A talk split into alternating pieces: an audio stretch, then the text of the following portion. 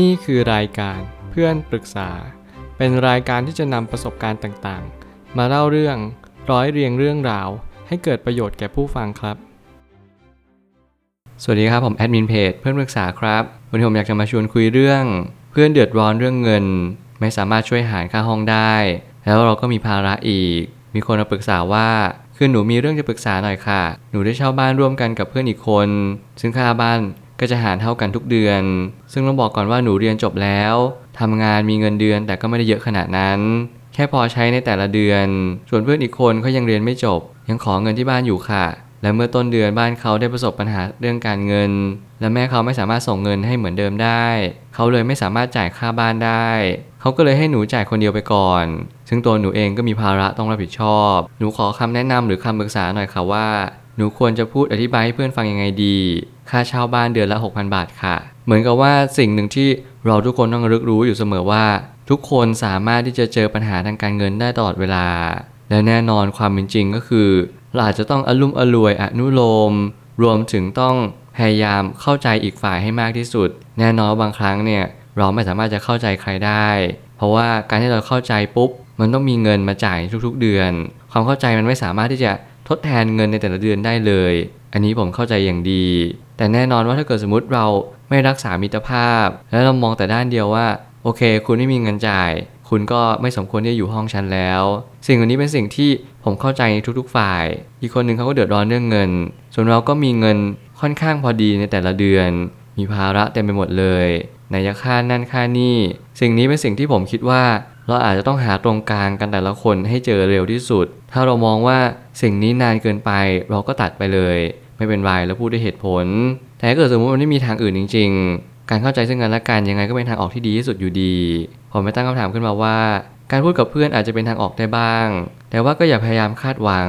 เพราะตอนนี้เพื่อนเดือดร้อนเรื่องการเงินอยู่ เมื่อไหร่ก็ตามที่เราพยายามหาทางออก นั่นย่อมเป็นทางออกจริง ๆ อย่าพยายามหาทางออกด้วยการ ไปเจออีกประตูหนึ่งซึ่งมันเป็นปัญหาอีกแง่มุมหนึ่งในการให้เราคิดแบบนี้และเข้าใจแบบนี้ อย่างน้อยที่สุดเนี่ยเราก็จะมีความจะลงใจมากขึ้นว่า ทุกสิ่งทุกอย่างที่มันเป็นไป มันก็จะเป็นไปตามคันรองในสิ่งที่มันควรจะเป็น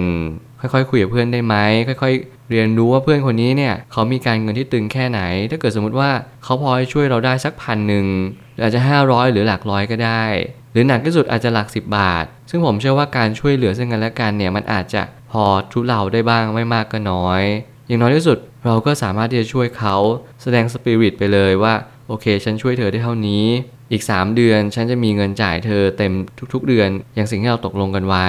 โอเค เราก็พยายามมองว่า 3 เดือนนี้มันจะเป็นยังไง ปัญหาเรื่องการเงิน เป็นปัญหาที่ต้องคิดหาทางออกตั้งแต่เนิ่นๆ อย่าพยายามปล่อยทิ้งเอาไว้ ยังไงก็ต้องตกลงกับเพื่อนว่าสามารถช่วยค่าเช่า ได้เร็วสุดตอนไหน ถ้าเกิดสมมติเรามีภาระที่ต้องรับผิดชอบมากมาย แน่นอนในแต่ละเดือนที่ผ่านไปเนี่ยมันต้องยากมากขึ้นเรื่อยๆ เงินเดือนเราไม่ได้มากมาย เพราะเราเป็นเด็กจบใหม่ ฐานเงินเดือนก็ไม่ได้เพิ่มมากเท่าที่ควร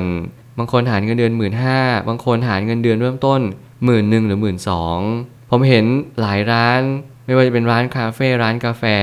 ฐานเงินเดือนเริ่มต้นคือ 10,000 บาท แต่โอเคเขามีสวัสดิการเต็มไปหมดเลย ไม่ว่าจะเป็นทานอาหารกลางวันนู่นนี่นั่น แต่ยังไงแล้วผมก็ยังเชื่อว่า หมื่นบาทอาจจะยังไม่เพียงพอจริง ๆ ในการเช่าบ้านอยู่ด้วยซ้ำถ้าเกิดสมมติเราได้เช่าบ้านเดือนหกพันเนี่ยแน่นอนเราเหลือเพียงเงินเดือนเหลือแค่สี่พันเราอาจจะทำอะไรไม่ได้เลย เรากินข้าวมื้อละเท่าไหร่ เราเฉลี่ยดูแล้วมันก็เกิน4ี่พันแน่นอนแน่นอนเราอยู่ในยุคสมัยที่การเงินเป็นสิ่งที่สำคัญที่สุด ถ้าเราเตรียมตัวเร็ว ถ้าเราตั้งตัวตั้งแต่เนิ่นๆ เราจะรู้ว่า โอเค ถ้าเกิดมีปัญหาทางการเงินเราต้องสำรองเงินฉุกเฉินไว้หน่อยเมื่อไหร่ก็ตามให้เราทำงบการเงินบ่อยๆ สิ่งนี้มันจะช่วยคุณได้เยอะเลยว่า โอเค เราตั้งสำรองเงินเดือนในแต่ละเดือนเนี่ยไว้ 3 เดือน สมมติเงินเดือนเราหมื่นห้าหรือว่าเท่าไหร่ก็ตาม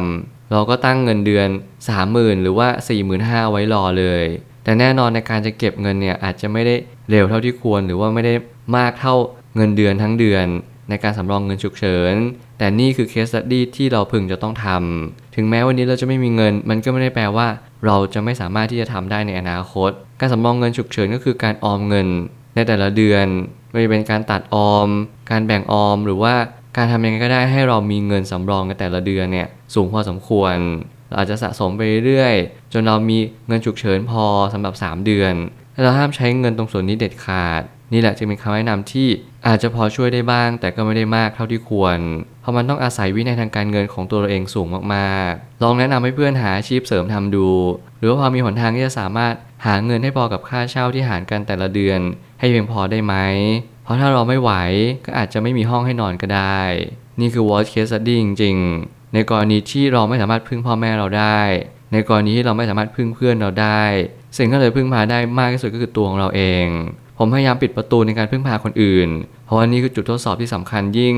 แน่นอนบางคนยังมีจุด support บางคนยังมีจุดที่ทำให้เรามีความรู้สึกว่าโอเคยังหายใจได้อยู่ ยังอยู่รอดปลอดภัย แต่กับการผมกับชอบคิด worst case scenario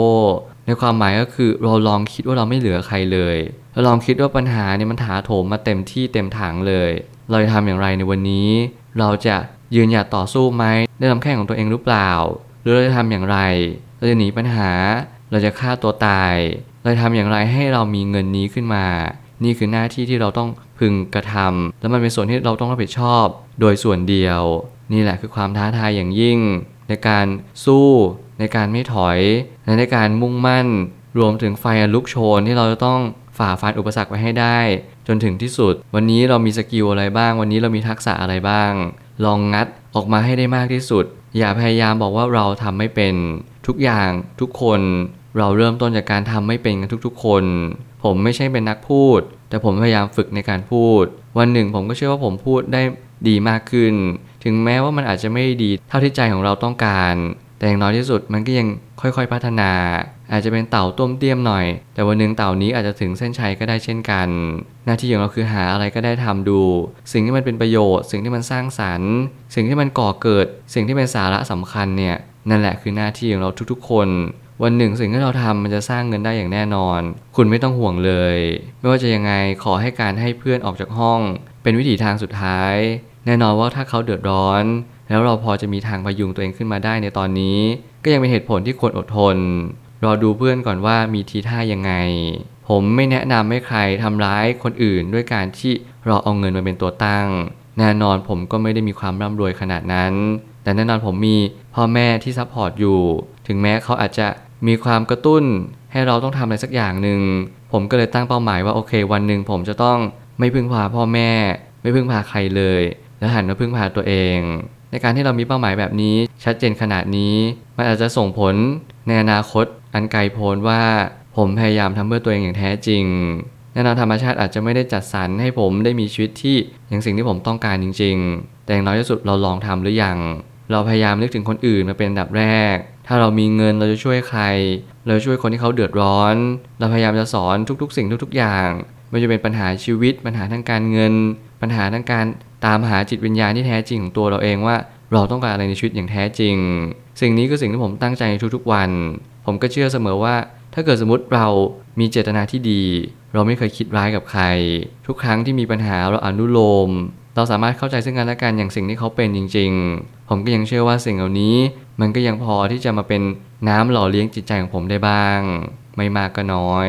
ผมเลยอยากให้ทุกคนเลือกที่จะไล่เพื่อนออกจากห้องเนี่ยเป็นกรณีสุดท้ายจริง ๆ สุดท้ายนี้ทั้งนี้การทำความดีจะต้องดูจังหวะของชีวิตด้วย เราไม่จำเป็นต้องช่วยเหลือใคร ในวันที่เราไม่ได้ร่ำรวยเงินทอง ถ้าตั้งกรอบเวลาไว้ 2-3 เดือน แล้วเพื่อนยังไม่มีวี่แววที่จะช่วยหาร ก็ต้องบอกเพื่อนตามความเป็นจริง สิ่งนี้คือสิ่งที่ผมตั้งกรอบเพียงเป็นแค่สมมุติเท่านั้นว่า2-3เดือนนี้ถ้าเราพอไหวและสามารถทำอะไรได้บ้าง โอเค บอกเพื่อนไปเลยว่า ฉันช่วยแกเนี่ยแค่2-3เดือนนะ ถ้า2-3เดือนนี้แกไม่มีเงินมาหาร ฉันขอโทษด้วยจริง ๆ ที่ฉันอาจจะต้องหาคนมาช่วยเหลือค่าหารห้องนี้ อาจจะต้องหารูมเมทใหม่หรืออะไรก็ตาม สิ่งนี้ก็คือเป็นสิ่งที่เราต้องคุยกับเพื่อนตรงๆ เพื่อนอาจจะต้องรับรู้ว่าโอเค ทุกอย่างมันก็มีการเปลี่ยนแปลงไป เราช่วยได้เท่านี้จริง ๆ ซึ่งถ้าเกิดสมมติเราเจรจากันจริง ๆ สนทนากันอย่างแท้จริงเนี่ยผมเชื่อว่าทุกคนก็จะมีความเข้าใจมากขึ้น แต่เราก็ต้องดูด้วยเพื่อนมีเหตุผลหรือเปล่า และเราใช้อารมณ์ในการตัดสินใจในครั้งนี้หรือเปล่า พยายามทำอะไรก็ได้ที่เราไม่พยายามเดือดร้อนมาถึงตัวของเราเอง อย่าพยายามช่วยคนอื่นจนลืมดูตัวเอง และอย่าพยายามที่จะไม่ช่วยเหลือใครเลย เพราะมันจะดูเห็นแก่ตัวจนเกินไป ทุกอย่างต้องพอดี พอเหมาะ และสมดุล สิ่งนี้ผมพยายามจะแนะนำให้ได้ดีที่สุด ถึงแม้มันอาจจะไม่ใช่ทางออกทางการเงินใด ๆ ก็ตาม แต่น้อยสุดเราอาจจะเห็นทางออกทางหนึ่งที่อย่างน้อยเราได้รับรู้ว่า โอเค เราสามารถที่จะพอทำได้นะ ช่วยเพื่อนได้เท่านี้ แล้วเพื่อนก็ต้องรับรู้ว่าโอเค เพื่อนคนนี้ก็ช่วยได้เท่านี้เช่นเดียวกัน ถ้าเราเป็นเพื่อนที่ดีซึ่งกันและกัน เราต้องคุยกันได้สิ สิ่งวันนี้ผมก็ยังยืนยันคำเดิมว่า ยังไงก็ต้องคุยกับเพื่อน ถ้ามันถึงวันที่เราต้องตัดสินใจ เจรจาให้ดีที่สุด เอาผลประโยชน์ของตัวเราเป็นที่ตั้ง ว่าถ้าเราช่วยได้เราก็ช่วย ถ้าเราช่วยไม่ได้ก็ต้องบอกตรงๆว่าช่วยไม่ได้ เพราะนี่คือสิ่งที่เราพยายามทำอย่างเต็มที่แล้ว แต่เราทำได้แค่นี้จริง ๆ ผมเชื่อว่าทุกปัญหาย่อมมีทางออกเสมอ ขอบคุณครับ รวมถึงคุณสามารถแชร์ประสบการณ์ ผ่านทาง Facebook Twitter และ YouTube และอย่าลืมติด Hashtag เพื่อนปรึกษาหรือ f r ร e n d t a l k ด้วยนะครับ